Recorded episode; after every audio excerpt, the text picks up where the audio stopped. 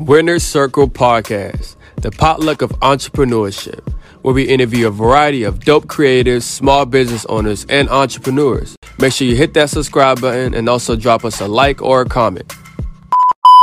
All right, everybody, welcome back. If you're tuning in to another segment of Culture Flash, we want to say thank you. My name is Nicole, of course, and this is brought to you by the Winner Circle Podcast and Outreach. Um, let's get right into it. So, if you picked up on last week's newsletter, our Culture Flash newsletter, I talked about how June is Black Music Appreciation Month, or however you want to use the term, African American Music Appreciation.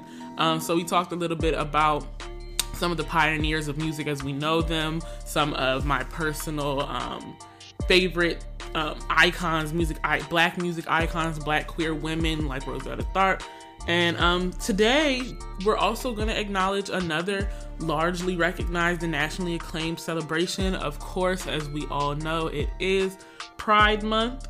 So, you're seeing in um, the windows of your local corporations, et cetera, et cetera. You know, uh, we got the rainbow pride flags.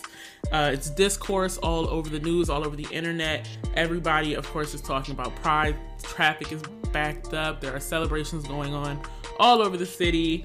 Um, but from where I'm sitting, you know, I'm looking into some other things. On this CF11 uh, segment, we're going to talk about celebrating uh, pride and supporting businesses while being ethical. Uh, pride as an American tradition has been controversial since its inception following the 1969 Stonewall riots in Manhattan, New York. Um, but that, for a lot of us, is the pinnacle. For a lot of us, that's where we believe that pride starts. But shout out to the people who are doing the work. For example, um, uh, Jason Baumann, the coordinator of the LGBTQ LGBT collections at the New York Public Library, who is currently curating um, an exhibit to document and chronicle the uh, decades of resistance, the decades of radical activism that just involved being out and being, you know, who you were at a time when um, activism just meant maybe a a sit-in or a march of 10 or 15 people because at that time you were quote unquote outing yourself. And that was largely dangerous you know long before stonewall long before these reactionary um, events that were essentially a response to decades and decades and decades of subjugation by police by uh, by this country in many ways. So um, this year, the Pride Buzz has been around. Uh, it's been a few different things going on within the community. There's been buzz about whether or not uh, queer identifying law enforcement and police officers should be recognized and included in Pride celebrations.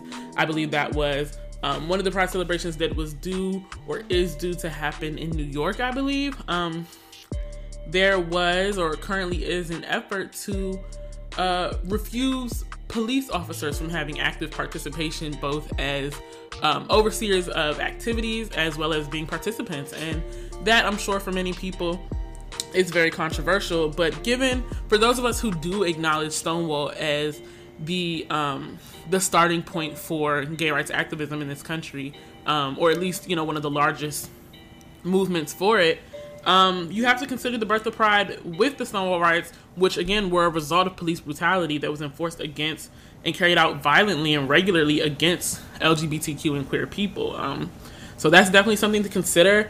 Uh, and I another question that's been up for um, consideration is um, whether or not there's a place for expressions of kink. So uh, for those of us that don't know what kink is or aren't familiar with the term, um, kink can be defined as any set, any it's a large range or an array of non-conventional non-conventional sexual practices. So, um, additionally, this could be uh, in a lifestyle way. It does not have to necessarily have anything to do directly with uh, sexual practices and engaging in sex itself. But kink is a lifestyle. It's a culture, and there is a lot of buzz about whether or not expressions of kink, um, certain types of kink like BDSM, uh, which is bondage, dominance, sadomasochism, um, should be expressed in public celebrations of pride. So that might include uh, wearing chaps or wearing leather or nylon or gimp.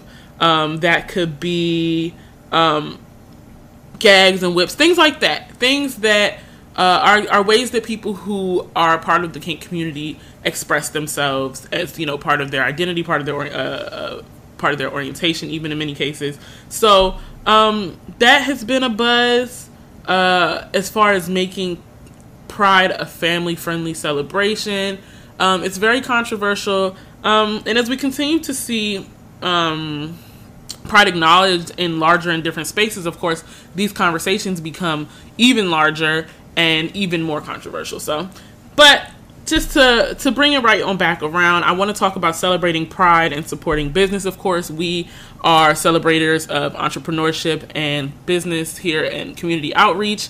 Um, inevitably, pride is an, is is a celebration. It is community outreach at the very best. So, um, as we continue to see pride acknowledged in larger corporate spaces, we also see how corporate giants are able to use pride as a marketing ploy to bring business to their already multi million and billion dollar companies.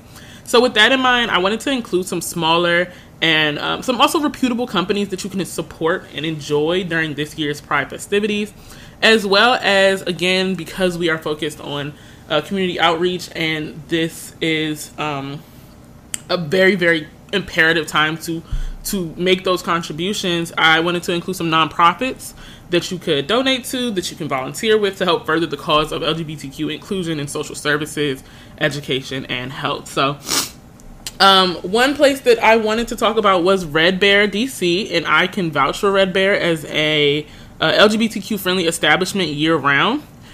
This year, they kicked off Pride with a showing of the uh, documentary Paris is Burning, a controversial but iconic documentary film depicting New York's drag and ballroom scene in the 80s.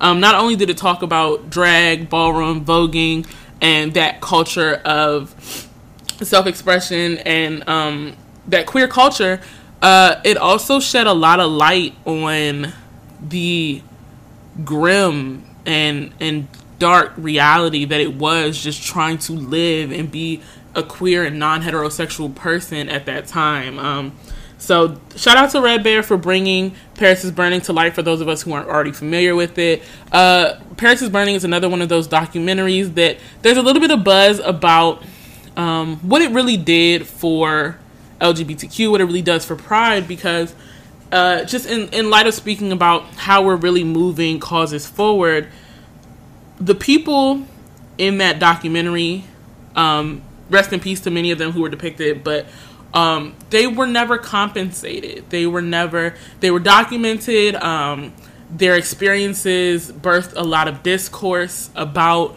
ballroom, about drag, about um, about LGBTQ causes, but in the grand scheme of things, in this country that we live in, you can't survive without um, you can't survive in this country without any type of money. And a lot of times, when we think that we're drawing attention to a cause, we look at these documentaries and we say, "Wow, like look at what they've done for these people," but these people don't see the benefit of.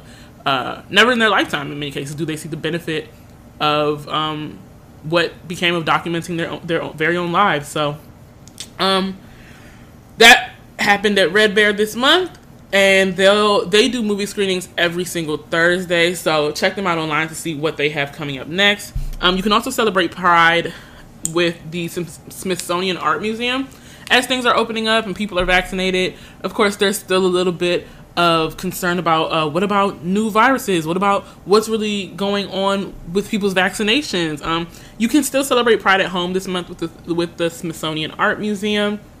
Um, if you're trying to get out, there will be drag exhibitions at DuPont Underground. You can do brunch at Dirty Habit DC.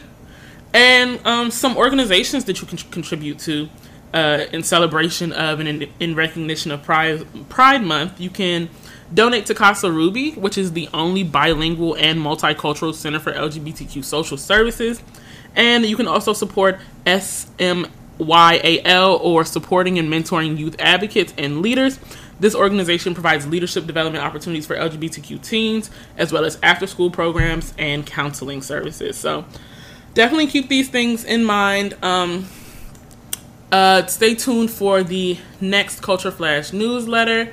Uh, keep us in mind as you go through Pride this month. Um, please stay informed as best as you can.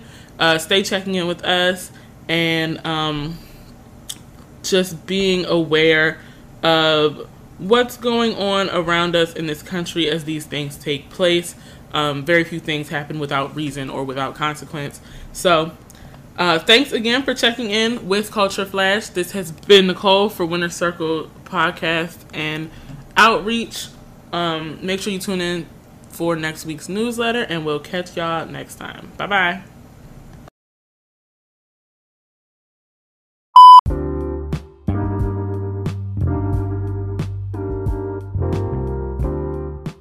What's up, guys? This podcast is presented by Podgo. Podgo is an easy way for you to monetize your podcast. It helps podcasters have a flat rate for your ad space so you know how much you're making from Podgo. You can apply today to become a member and immediately be connected to advertisers that fit your audience. You can do that by going to podgo.co. That's P O D G O.co. Start now. Thank you so much for listening to this episode of the Winner Circle podcast. We are grateful to share the stories of businesses and brands that shape our community. The great thing about being a guest on our podcast is that we're able to share the untold story to people who need to hear it. With our podcast being on nine platforms, over 3,000 downloads and streams, 100 subscribers, over 100 plays weekly, and 600 plays monthly, we bring brand awareness, visibility, and recognition to everyone who's a guest on our show. If you'd like to be our next guest, please reach out to us on all social media platforms at WCPO LLC.